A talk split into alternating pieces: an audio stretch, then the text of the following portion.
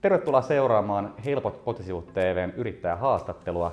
Tänään vieraana on viestintätoimisto Aivela Oyn perustaja Aino Pajukangas. Tervetuloa mukaan. Kiitos. Esitteletkö Aino itsesi? Mun nimi on Aino Pajukangas ja olen tällainen pohjalaistyttö, Pohjanmaalta lähtenyt, mutta nainen voi lähteä Pohjanmaalta, mutta Pohjanmaa ei lähde naisesta. Mä oon aika pitkän mutkan kautta päätynyt tähän haastateltavaksi tähän, tähän tuoliin istumaan. Olen viestinnän monitoiminainen ja olen reilut parikymmentä vuotta tehnyt viestintää eri rooleissa. Olen työskennellyt isoissa valtakunnallisissa ja monikansallisissa yrityksissä viestintätehtävissä siellä talon sisällä. Sitten olen toiminut toimittajan planttuna Helsingin Sanomissa ja, ja muutamassa muussa lehdessä ja sitten olen toiminut toisten palveluksessa viestintäkonsulttina. Ja nyt sitten reilu puolitoista vuotta on toiminut yrittäjänä, eli vetänyt viestintätoimisto Aivelan toimintaa. Mä haluan heti tarttua tuohon pohjalaisuuteen, koska mun äidinpuolen suku on Etelä-Pohjanmaalta ja, ja ilmeisesti aika lähellä niin Tuuria. Onko Tuuri tuttu paikka? Kenelle Tuuri ei olisi tuttu paikka? Mä asutaan itse tai se, se paikka, niin kuin, se talo, missä itse asiassa mäkin käyn vähän niin kuin mökillä kavereiden kanssa, niin se on siinä Vesa Keskisen niin kuin, vastapäätä siitä joen, joen niin kuin toisella puolella. Okay. se on siinä tosi lähellä. Mites, mites mistä päin Pohjanmaalta saat? No mäkin olen Etelä-Pohjanmaalta. Eteläpohjalaisia on tosi paljon, mutta mä oon Kauhavalta. Mä oon sieltä Kauha. Puukkopitäjästä. Tervetuloa Puukoton tupessa, sanotaan Kauhavan. Kauhavalle, kun ajetaan niin kyltissä. Jos, jos miettii tuuriin, niin mihin suuntaan niin kuin suunnilleen? Se on vähän niin kuin enemmän vielä pohjoiseen, että Tuurin jälkeen Seinäjoelle ja sitten Seinäjoista 40 kilometriä eteenpäin vielä. Niin. Mennään, mennään tuohon Aivelaan. Sä oot noin vuosi sitten ehkä vähän yli sen perustanut, pitääkö paikkansa? Joo. Niin kerro vähän, minkä takia sä haluaisit sen perustaa ja mikä, mikä idea on ja, ja millaisia tavoitteita? Mä olin tosiaan pitkään muiden palveluksessa ja olen tehnyt viestintää laidasta laitaan monesta kulmasta, mutta koko ajan mulla ihan opiskeluajoista lähtien salaa takaraivossa kyti ajatus, että musta tulee jonain päivänä yrittäjä. Ja pitkään luulin, että musta tulee yrittäjä vasta sitten, kun lapset on muuttanut pois kotoa.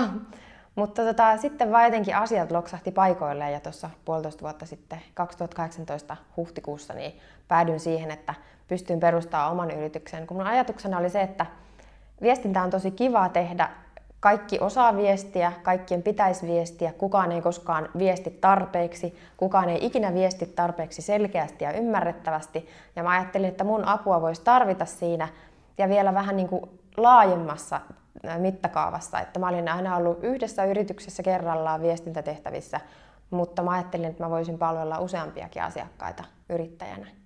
Jos miettii asiakkaiden aloja, niin onko sinulla ihan pitki eri aloja vai onko sä vaikka joku kolme niin kuin valinnut, mihin sä keskityt vai? No, mulla on pitkä tausta elintarviketeollisuudesta, niin sitä kautta mulla on tullut sen alan yrityksiä, mutta sitten yllättäen mukavasti on myös tullut IT-alan, että mulla on yksi tosi kiva ICT-alan asiakkuus. Et, et on kyllä hyvin vaihtelevia toimialoja asiakkaiden joukossa. Mitäs jos miettii tiimin muodostamista, niin onko sinulla ihmisiä siellä palkkatöissä vai käytätkö freelancereita vai mikä sulla niin toi no, tiimi?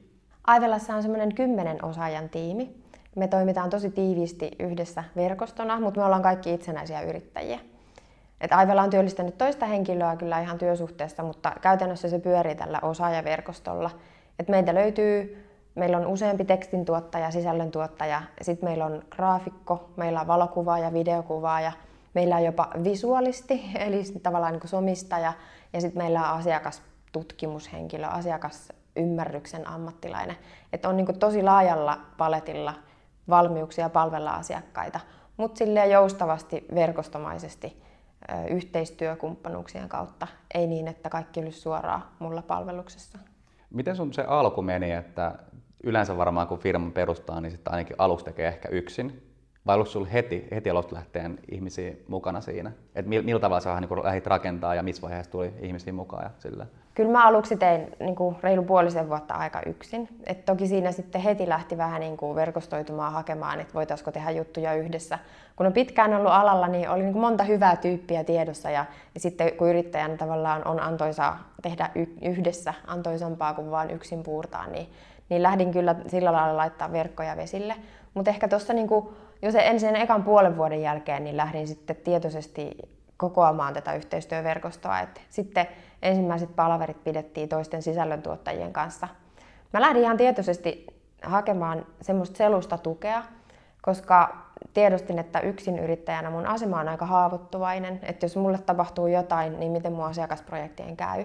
Niin sillä sitten halusin siihen niin kuin tiimiin muitakin sisällöntuottajia ja semmoisia kokeneita hyviä tyyppiä, jotka tarvittaessa on valmiina astumaan remmiin, jos mulle tapahtuu jotain.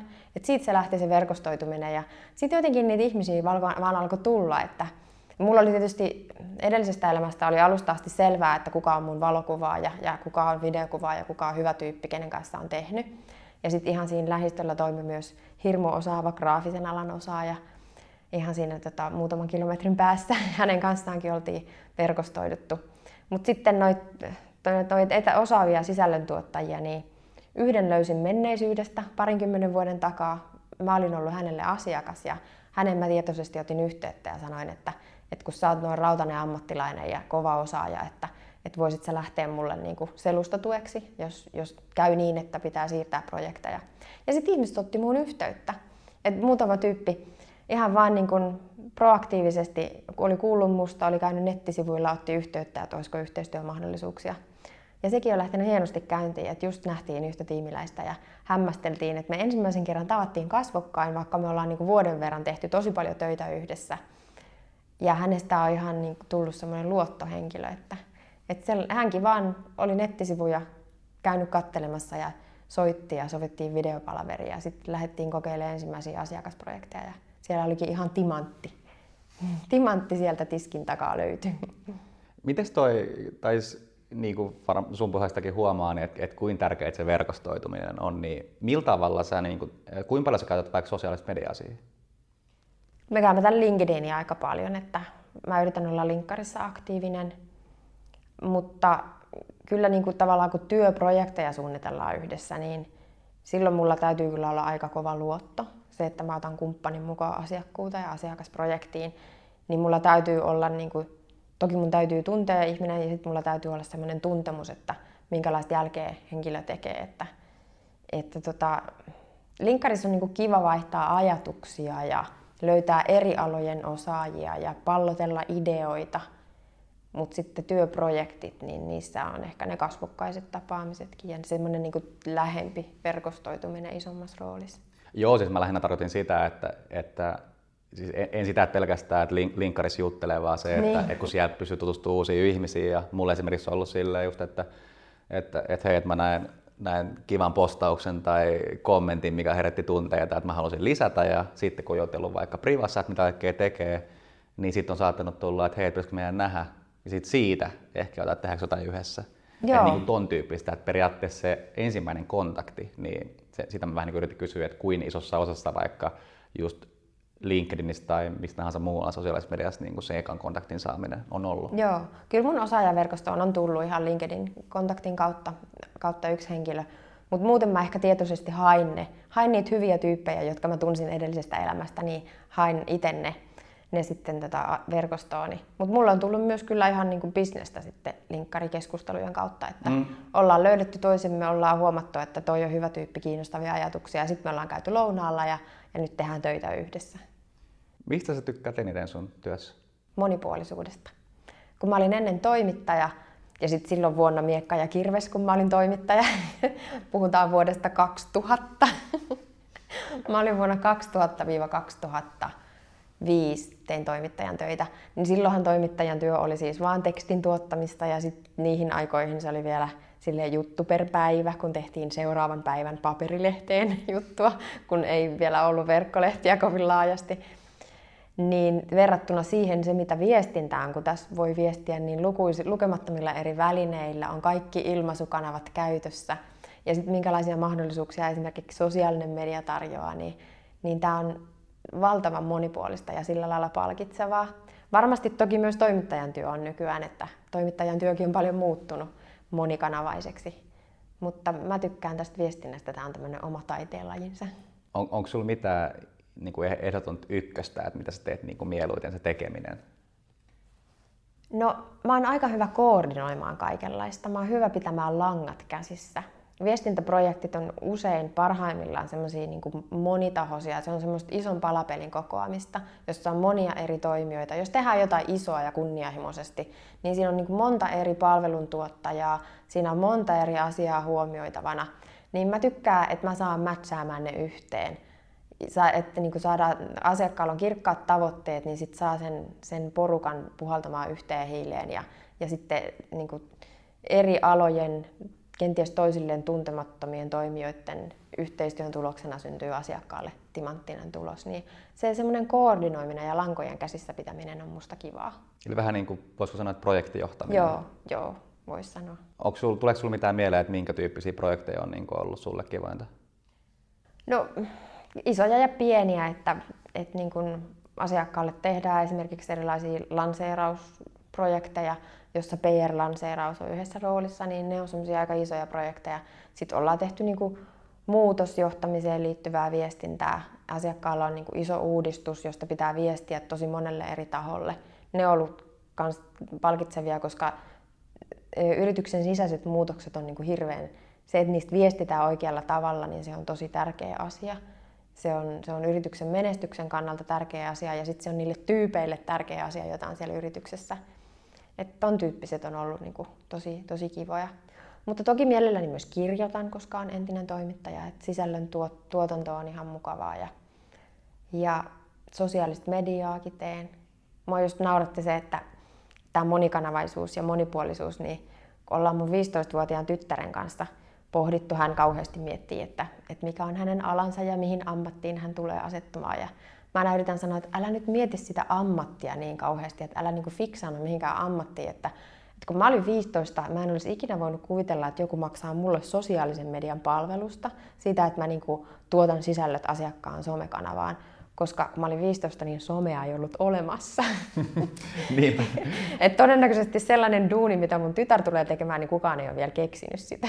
Todennäköisesti ja miettii, millä millä niin vauhdilla kaikki muuttuu, niin, niin. tulee olla mielenkiintoista esimerkiksi sekin sitten, kun on, jos miettii kaikki noita sirejä ja mitä ne niin äänellä toimivia juttuja on, niin niin on kuullut villihuhu, että jossain, jossain vaiheessa niin kun mietitään, että sä oot himassa ja peset hampaita, niin sitten sä oot silleen, että hammasta aina puuttuu ja sitten oot silleen, että että et joo, että lisätä persotentti-listaa ja, niin. ja sitten se tulee vaan automaattisesti himaa jossain vaiheessa. Ja niin kuin, kaiken näköistä voi tulla ja just varmasti kun tuota automatiikkaakin miettii, niin että kuinka paljon duuneja lähtee veken, niin sit... Niin. Mä uskon, että ehkä, ehkä tulee käymään silleen, että aika paljon sit tehdään työtä oman intohimon parissa.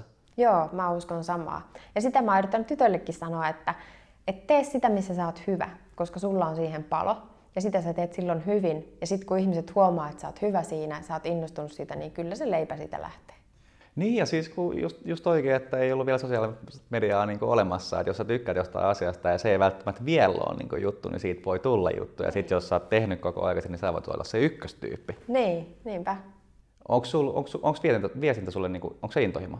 On se intohimo, koska mun vahvuus on ehkä se, että mä saan vääntää rautalangasta. Et mä näen, aina ihmiset sanoo, että on, mutta kun tämä asia on niin monimutkainen, tästä on niin vaikea kertoa. Mun mielestä ei ole olemassa monimutkaisia asioita. Kaikki asiat on mahdollista suomentaa ja ilmasta sillä lailla ymmärrettävästi ja ilmasta niin, että myös mökin mummo sen ymmärtäisi. Ja siitä mä tykkään. Viestien kirkastaminen on mun vahvuus ja, ja sellaisesta selkeästä, ymmärrettävästä viestinnästä – loppujen lopuksi tosi paljon maailmassa kysymys. Että jos ihmiset viestis niin, että ne ymmärtäisi viime kädessä toistensa tarkoitukset ja tavoitteet, niin moni asia sujuisi paljon paremmin. Sen takia Aivallan tunnuslause on kirkkaasti ajateltu, on selkeästi sanottu.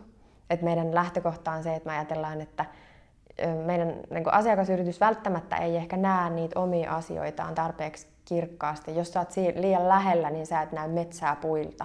Niin ulkopuolinen voi olla siinä apuna ulkopuolinen voi auttaa löytämään se olennaisen sieltä, sieltä metsän puitten keskeltä. Mun mielestä oli ihan loistava toi slogani. Niin mistä Hyvä sä kuulla. keksit sen? Täältä. Oletko pyöritellyt sille paperilla jotain vaihtoehtoja vai tuliko se vain joka päivä toi? Se on ollut mulla aika pitkää jotenkin. Okay. Joo. Se on ollut kyllä siis jo, se pyöri mielestä jo useamman vuoden ihan ennen yrityksen perustamistakin. Niin. Kumpi ekaksi, englanniksi vai suomeksi pyöri mielessä? Suomeksi. Olen mä sen sitten kääntänyt, että clearly thought is well expressed. Joo, mä sen takia kysyin, kun mä huomasin, että sun linkkariprofiilissa oli just se. Te ulkomaalaisille yrityksille näitä? Meillä on myös äh, tavallaan niin kuin monikansallisen yrity, yritysten tytäryhtiöitä, mutta kyllä me suomeksi tehdään, että me ollaan niin kuin suomenkielisiä viestiöitä, että me ei suoraan palvella ulkomailla olevia asiakkaita. Tota, Vielä. No, no itse, asiassa, itse asiassa tuohon haluan tarttua, jos, jos, jos ei vielä, niin minkälaisia, mikä on iso tavoite, mikä on se niin missio, se, mitä sä haluat? Mä oon niin varhaisessa vaiheessa yrittäjäuraani, että mä en tee enää viisivuotissuunnitelmia, erityisesti kun maailma muuttuu niin kovaa vauhtia. Et mun lähiajan tavoite ja pitkän ajan tavoite on tehdä hienoja, kivoja, kiinnostavia juttuja hyvien tyyppien kanssa. Sellaisia, joista itse oppii, josta itse pystyy kasvaa ja kehittyä ja sellaisia, jossa päästään asiakkaan tavoitteisiin ja asiakas menestyy. Mutta mä en halua rakentaa sellaisia niin kuin viiden vuoden suunnitelmia ja skenaarioita, koska ei ne pidä paikkaansa. Ei ne, ne vaan romahtaa. Niin, niin, periaatteessa sillä saattaa ehkäistä sit sen, että epäonnistuu siinä viiden vuoden tavoitteessa, jossa on niin vaikea muutenkin laittaa se, varsinkin nykyajan, nykyajan muuttuvassa maailmassa. Niin. Mulla on jotenkin mä en ole ikinä oikein osannut laittaa mitään tommosia pitkään tavoitteita, kun mä avoin niin kuin eri jutuille, erilaisille projekteille niin helposti, niin mistä mä tiedän, että jos mä kokeilen jotain ja sit se on niin kuin se mm. juttu, niin kuin, mitä mihin haluan panostaa kunnolla, niin mm. jotenkin ehkä se, näkisi se sen, että jos tekee niitä tavoitteita, niin se saattaa ehkä, ja että jos sitoutuu oikeasti kunnolla siihen, että sitten saataisiin pilaa semmoisia kiinnostavia niin kuin, Kyllä mä luulen, että silloin ei olisi niin avoin uudelle, uusille mahdollisuuksille. Et toki mullakin on liikevaihtotavoitteet, siis ihan niin kuin tavallaan melkein viikko, kuukausitasolla ja, ja tietenkin vuositasolla. Ja sitten toki mulla on niin kuin lähiajan tavoitteena tietynlaista niin kuin fokusoitumista tietynlaisiin asiakkaisiin tai asiakkuuksiin, projekteihin. Mutta, mutta niin kuin, sehän tässä yrittäjyys on mahtavaa, että sä voit tehdä ihan mitä vaan, josta joku suostuu sulle maksaa. niin. Et siinä mielessä kannattaa kyllä pitää silmät avoimena. Mm. Onko sulla mitään, jos miettii tätä viestintäpuolen ulkopuolella, onko sulla mitään, mikä kiinnostaa myös? Mitä ehkä joskus haluaisit tehdä? No musta tuntuu, että mä haluaisin kehittyä ja tehdä enemmän ehkä sellaista just niin kuin johtamisen tukemista. Tämä saattaa tämä vastaus tulla siitä, että mulla on parhaillaan menossa erittäin kiinnostava just semmoinen muutosjohtamisen tukiprojekti, jossa toimin niin kuin esimiesten tukena viestinnässä. Mutta, mutta just sillä puolella olisi varmaan kiinnostavaa opittavaa. Varsinkin kun mulla on pitkä tausta erilaisista organisaatioista, joissa niin kuin, jos ajatellaan vaikka lean managementia, niin, niin jossa osassa on toimittu kauhean esimerkillisesti ja osassa on toimittu vähemmän esimerkillisesti. Ja mä oon ollut niin kuin molemmanlaisissa organisaatioissa mukana.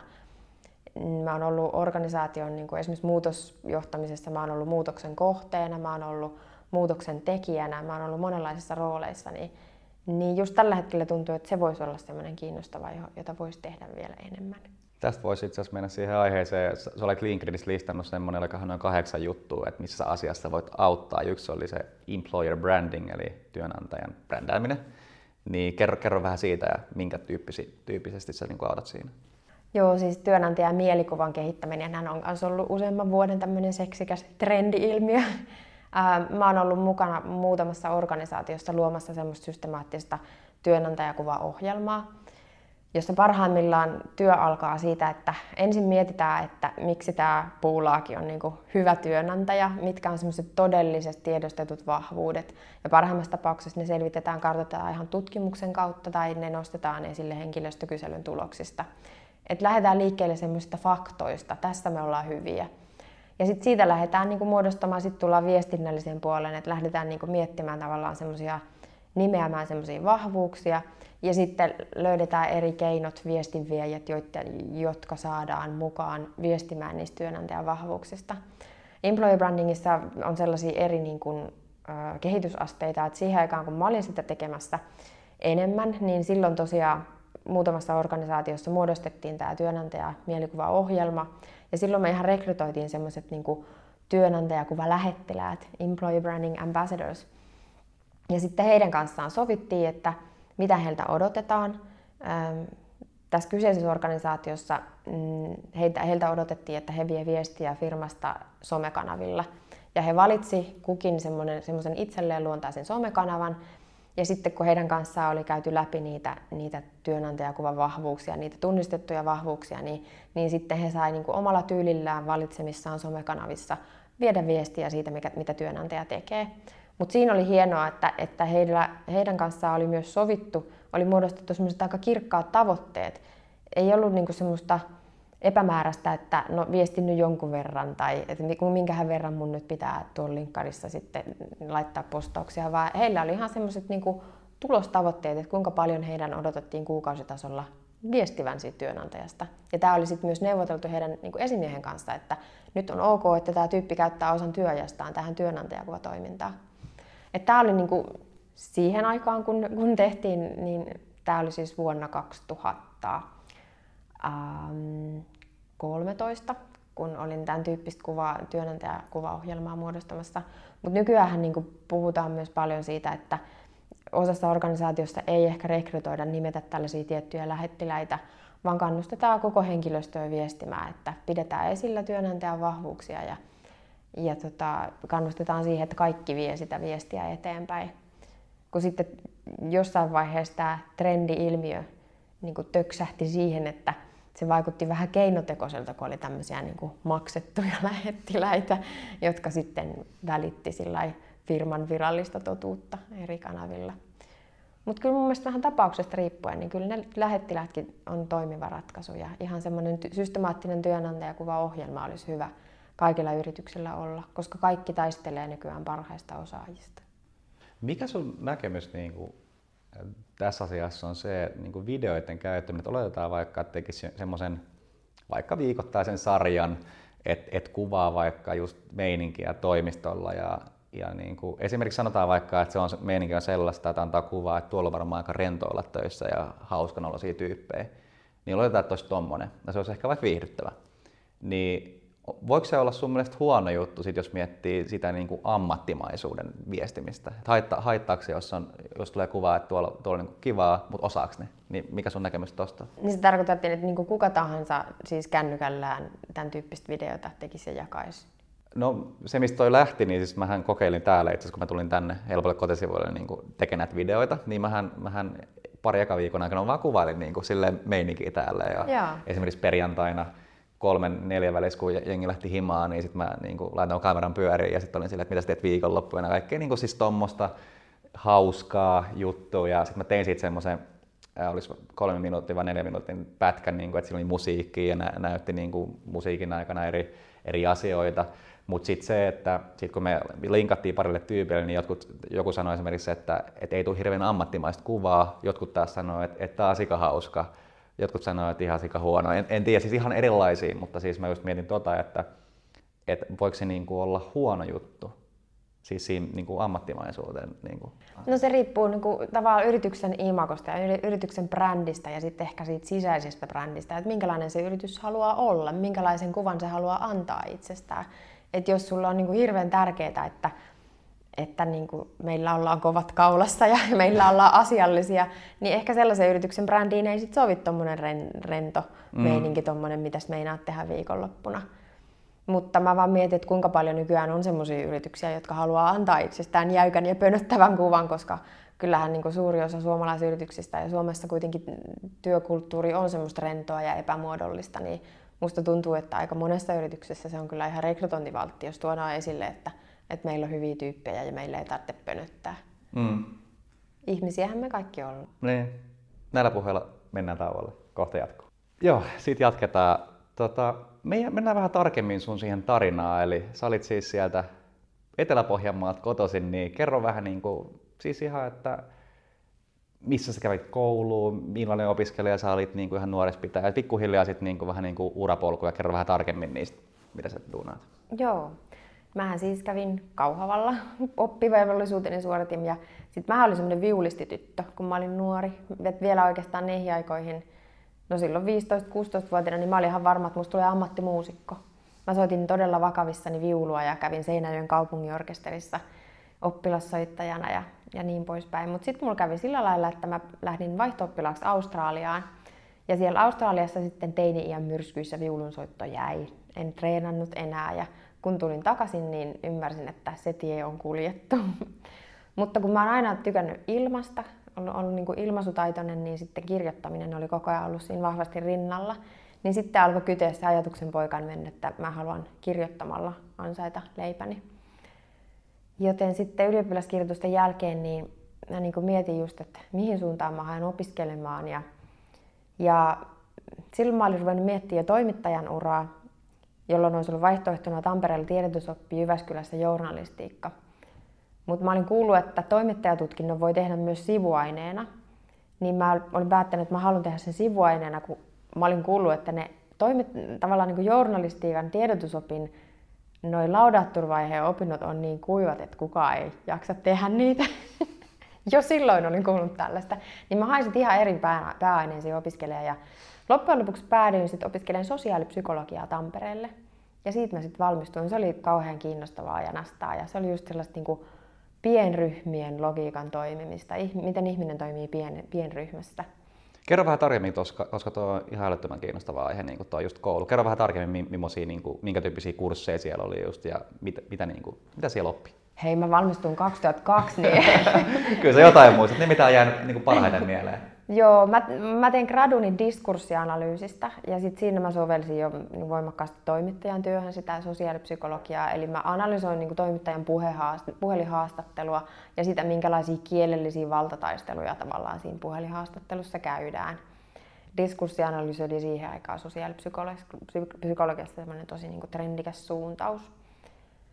Koska sitten niin opintojen loppuvaiheessa mä sitten tein sen toimittajatutkinnon, mä luin sen tiedotusopin laajan sivuainekokonaisuuden ja, ja kyllähän se toimittajahomma alkoi sitten viedä mua mukanaan niin, että itse asiassa ennen kuin mä valmistuin jo tuossa vuonna 2000 alussa, niin mä menin Hesariin työharjoitteluun ja sitten mä jäin sille tielle. Et sit mä viimeiset kaksi vuotta olin töissä päätoimisesti ja siinä sitten iltaisin väänsin gradua ja tein loppuvaiheen opintoja. Milloin siellä oli töissä? Hesarissa. Mm. Se oli ihan mahtavaa. tota, se oli tietenkin niin kuin nuorelle toimittaja opiskelijalle ja, ja niin kuin nuorelle ammattilaiselle ihan huippupaikka. Mä menin Hesarin taloustoimitukseen työharjoitteluun ja sitten sieltä mä jatkoin eteenpäin. Mä olin myös verkkoliitteessä ja sitten mä olin semmoisessa kuin teemaliitetoimitus, jota nykyään ei enää ole, mutta siellä tehtiin niin kuin esimerkiksi matkailujuttuja ja autosivuja. Ja Hesari oli silloin, siis se oli tosi hieno oppipaikka sen takia, että siellä sai tehdä niin alan parhaiten toimittajien kanssa töitä. Musta tuntuu, että varsinkin siellä taloudessa, että ne oli niin, kuin niin penaalin terävimpiä kyniä, että niiltä oppi ihan valtavasti. Ja mun esimies oli Atte Jääskeläinen, joka on ollut monessa sen jälkeen mukana. Niin mun varsinkin hän oli, oli niin tosi hieno tuki, että vaikka ei usein semmoisia henkilökohtaisia ohjaustuokioita ollut, mutta sen muutaman kerran kun hän ehti paneutua nuoren toimittajan tekstiin, niin siitä saa ihan valtavasti. Et se oli hienoa. Mutta sitten Hesarista mä jatkoin tuonne Metrolehteen tuottajaksi. Mä olin siellä pari vuotta ja jäin äitiyslomalle ja jäin sitten pohtiin, että Metrolehteen tehtiin pääsääntöisesti, tuottajat työskenteli iltavuorossa ja sitten kun mulla oli vauva kotona, mä ajattelin, että mä en halua tehdä iltavuoroja, että nyt täytyy keksiä jotain muuta, niin sitten hyppäsin tänne toiselle puolelle pöytää ja hakeuduin ensimmäiseen viestintätehtävään. Mä menin VR-konsernin viestintään tiedottajaksi sitten äitiysloman jälkeen. Joo, kerro siitä. Joo. VRllä mä olin semmoisen niin nelisen vuotta.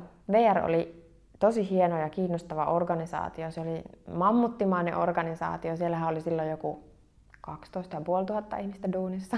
No.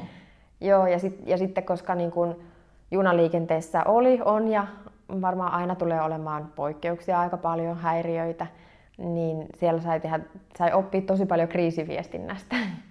Et oli niin kuin lumikeliä ja oli lehtikeliä ja ajolangatta ja tippui ja sen takia junat oli myöhässä. Ja, et niin kuin sai tosi paljon mm, oppia toimimaan nopeissa ennakoimattomissa tilanteissa ja, ja niin kuin harjoitella sitä, mitä, mitä siinä tilanteessa sanotaan. Että se oli tosi intensiivinen ja antoisa, antoisa polku sekin.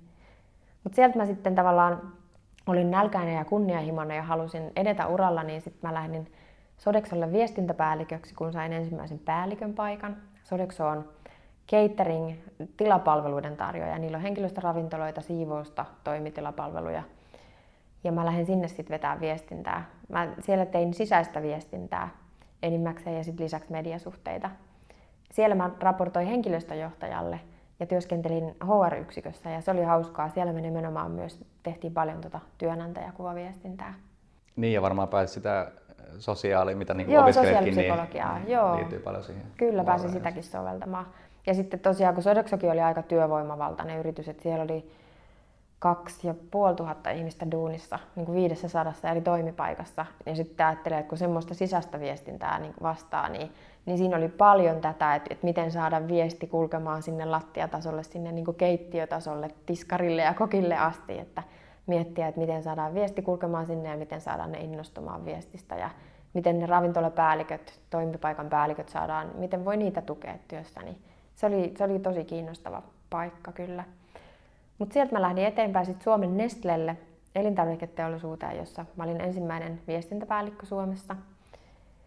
Siellä mä olin sitten niin vajaa nelisen vuotta. Ja siis Nestlehän oli taas potenssiin X, koska Nestle on maailman suurin elintarvikeyritys. Oh, yeah. Et mulla oli sitten satoja tuhansia työkavereita eri puolilla maailmaa, miljoonia, en mä tiedä. Mutta Suomessa nestleläisiä oli semmoinen viitisen sataa. Silloin siihen aikaan Nestlellä oli vielä useampi tuotantolaitos. Heillä oli pingviini jäätelötehdas Hämeenlinnassa ja sitten ei, Turengissa ja, ja sitten oli tota, Itä-Suomessa Puljongin kastiketehdas ja Turussa lastenruokatehdas ja sitten pääkonttorilla myynti, markkinointi. Et Nestlellä oli tosi paljon ulkoista viestintää, mediasuhteita, mitä tehtiin, koska Nestlellä oli siihen aikaan niin kun ihan syyttä niin huono maine. Se oli tutkitustikin, Nestlé taisi olla niin eräs huonomaineisimpia yrityksiä Suomessa. Ja sitä me sitten lähdettiin rakentamaan, jotta maine vastaisi paremmin todellisuutta. Koska Nestlehän ainakin työnantaja oli tosi hyvä, hyvä työnantaja. Mutta sitten Nestlän jälkeen mä lähdin tota konsultiksi. Mä niin salaa vähän olin pitkään elätellyt haavetta, että, että sen sijaan, että mä oon niin yhdessä yrityksessä vastaan viestinnästä ja opin tuntemaan sen yrityksen ja sen toimialan läpikotasin, niin olisi tosi kiinnostavaa tehdä niin kuin monelle eri yritykselle ja, ja monelle eri toimialalle. Ja mä pitkään just mietin, mulla oli todella timanttisia palvelijoita, siis hienoja viestintätoimistoja, jotka palveli mua ja mä aina mietin, että olisiko musta tohon, että noin on tommosia superihmisiä, että pystyisinkö mä olla viestintäkonsultti. Mutta sitten kun sain mahdollisuuden, että, että tota, ryhtyisin konsultiksi, niin sitten, sitten tartuin siihen. Että mä olin yhdessä toimistossa puolisen vuotta, tein yhteiskuntavastuu viestintäprojektia – ja sitten toiseen toimistoon menin ihan vakiduuniin. Ja sitten sieltä päin sen jälkeen lähdin yrittäjäksi. Kuinka on sulla kesti toi, kun sä menit, menit sinne, sä saat sen vakiduunin, niin kauan sä teit sitä ennen kuin sä siirryit vähän niin kuin täyspäiväiseksi yrittäjäksi? Vai ootko siellä vieläkin? Ää, edelleen tehdään yhteistyötä, joo, on mun asiakkaana. Mutta mä olin semmoisen parisen vuotta niin kuin palveluksessa, palkkalistoilla konsulttina. Ja sitten sen jälkeen siirryin yrittäjäksi. Okei. Okay. Et yhteensä mun tuli oltua semmoinen kaksi ja puoli vuotta viestintäkonsulttina toisen palveluksessa. Ja sitten sen jälkeen ryhdyin viestintäkonsultiksi itseni palvelukseen.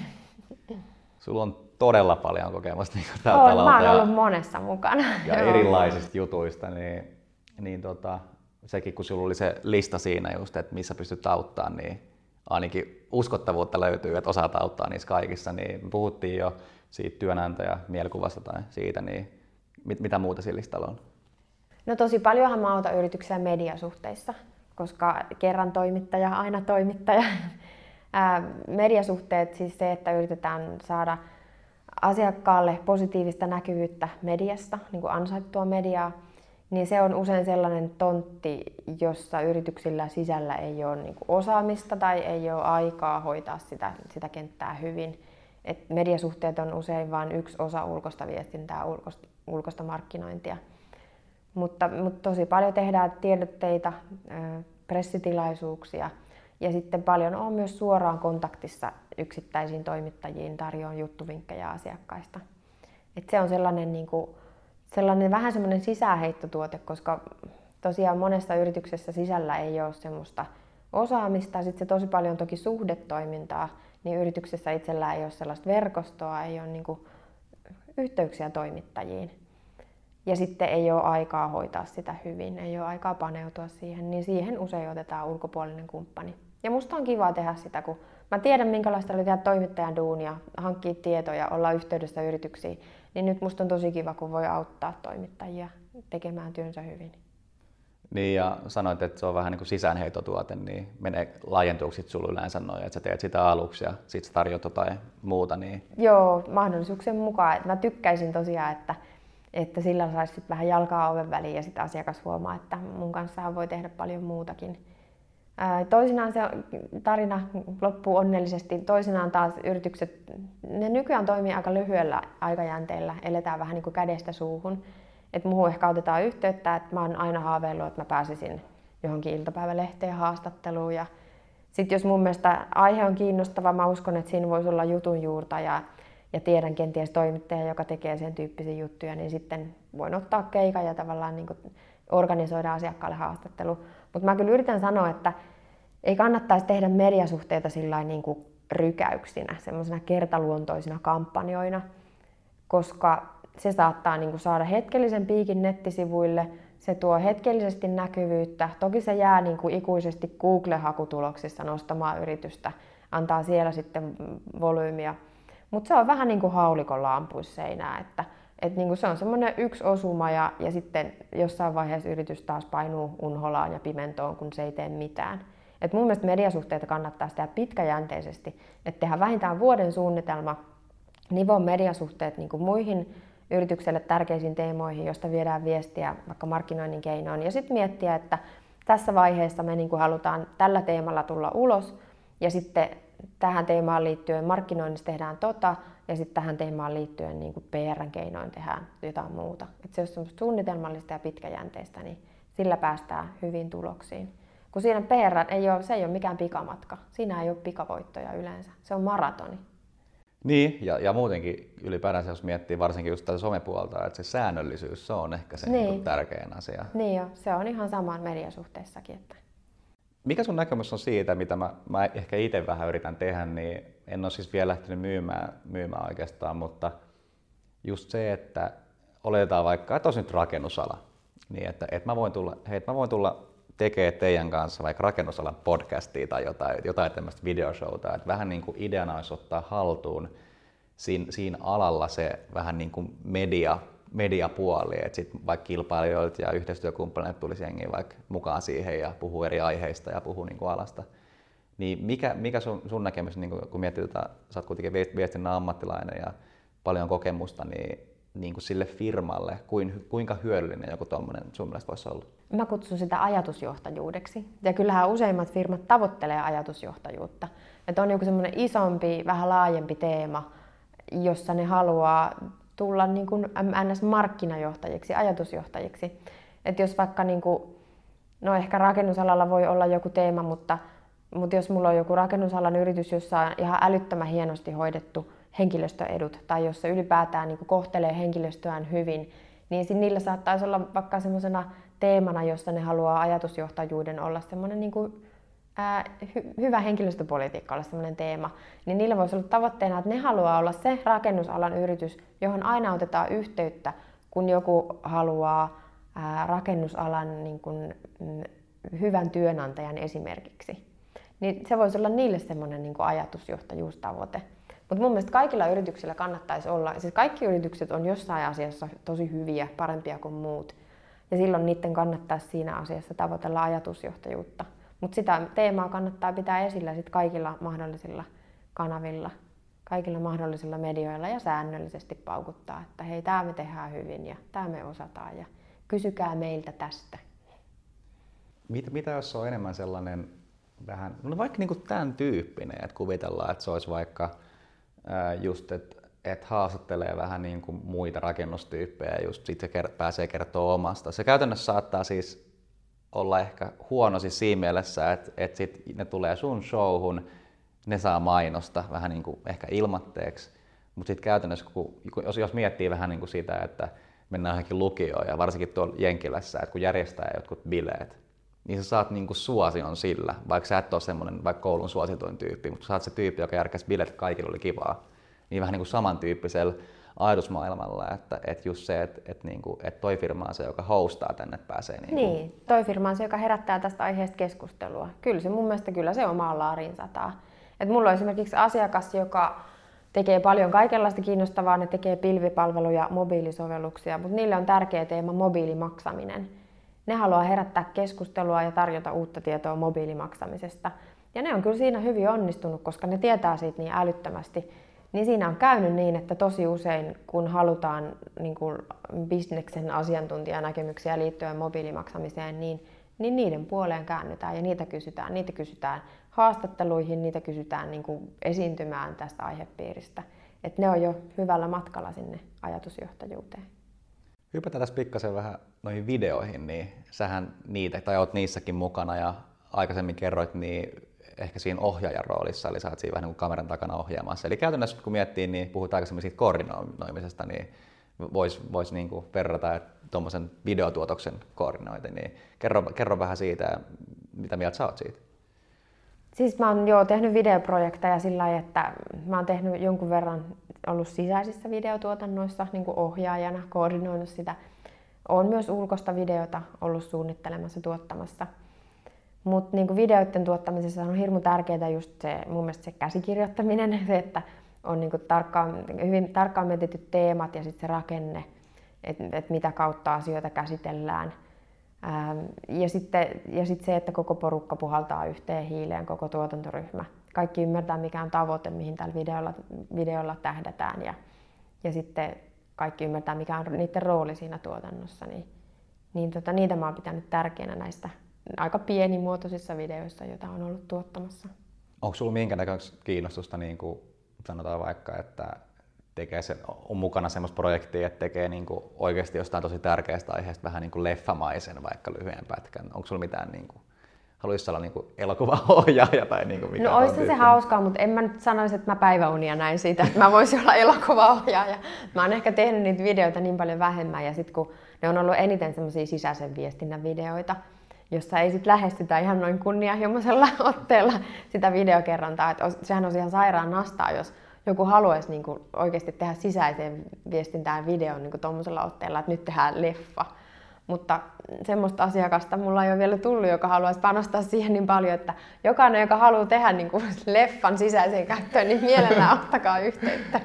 Tuossa aika hyvin, mutta pystyisi niinku erottua joukosta. Et, et siis kuvitellaan vaikka, että et niiden työntekijöiden mielestä se on ihan sikasiisti juttu, että vaikka kerran vuodessa jostain, sanotaan vaikka, että se olisi joku, ne lähtee vaikka tahkolle laskettelee, ja sitten siitä tehdään niin kuin aina vaikka joku leffa, niin. ja pääsee katsoa ja fiilistelee sitä reissua jälkeenpäin. Niin, niin. En mä tiedä, ehkä joku tommonen, että sen tekee, että ne tiedostaa ne työntekijät, että tehdään niin kuin niiden takia, että ne saa muistoja silleen. Niin, niin. Ehkä toi voisi siinä työnantajan mielikuvajoituskin olla ihan hyvä.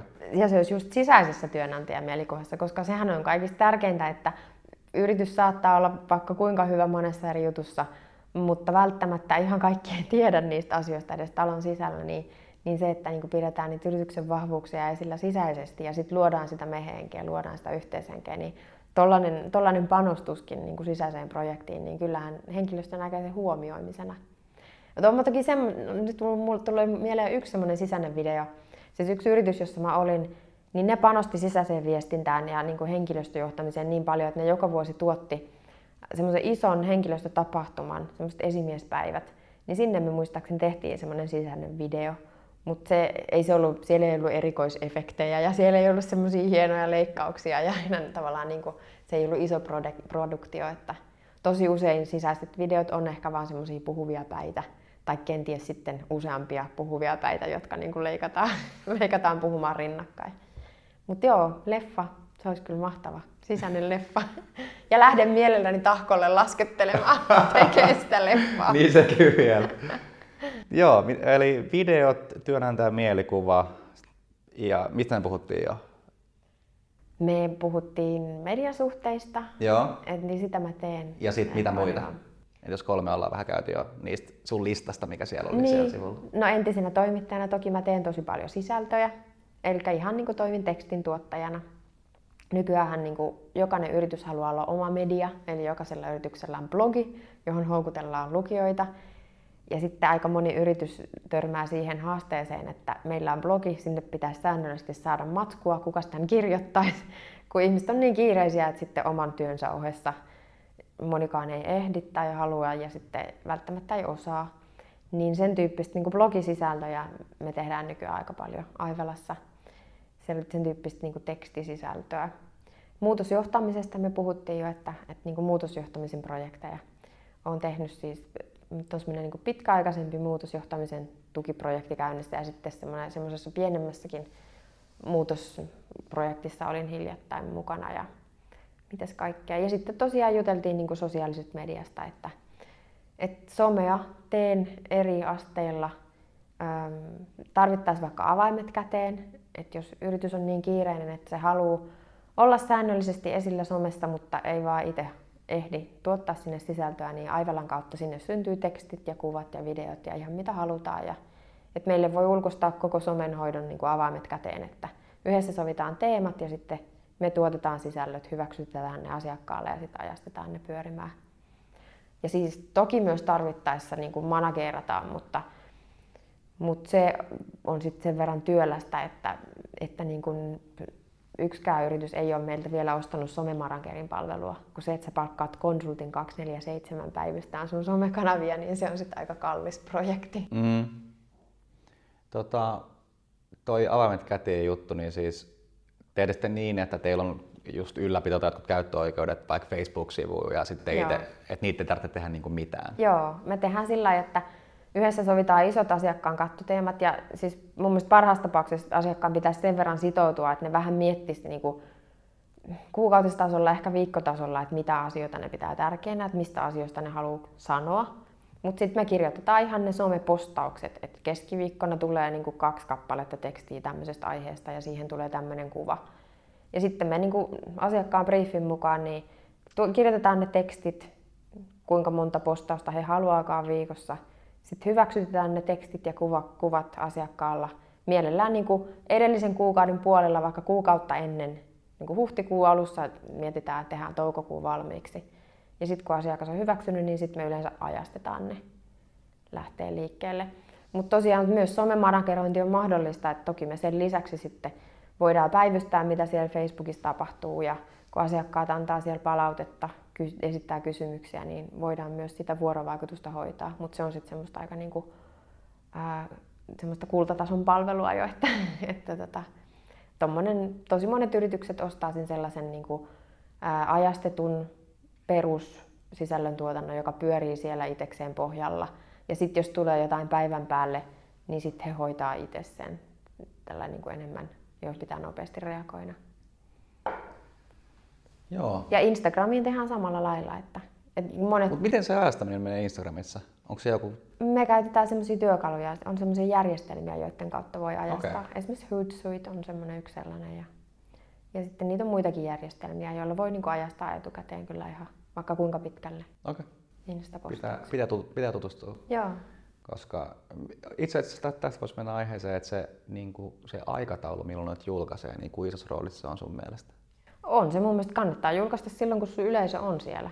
Et ennen kuin tehdään se julkaisusuunnitelma, niin kyllä mä ainakin käyn tutkia sieltä Facebookin analytiikkaa ja katson, että milloin siellä on eniten kävijöitä, mitkä postaukset on saanut eniten reaktioita ja, ja minkä verran se julkaisuajankohta vaikuttaa siihen. Ja, ja kyllähän niin se otetaan sitten pohjaksi. Katsotko siis sen yrityksen niin kuin omiin? Joo, okay. joo. Joo, että siinä vaiheessa kun sovitaan yhteistyötä ja kun saa ylläpito-oikeudet sinne heidän sivulleen, niin sittenhän se analytiikka on helppo käydä läpi. Joo.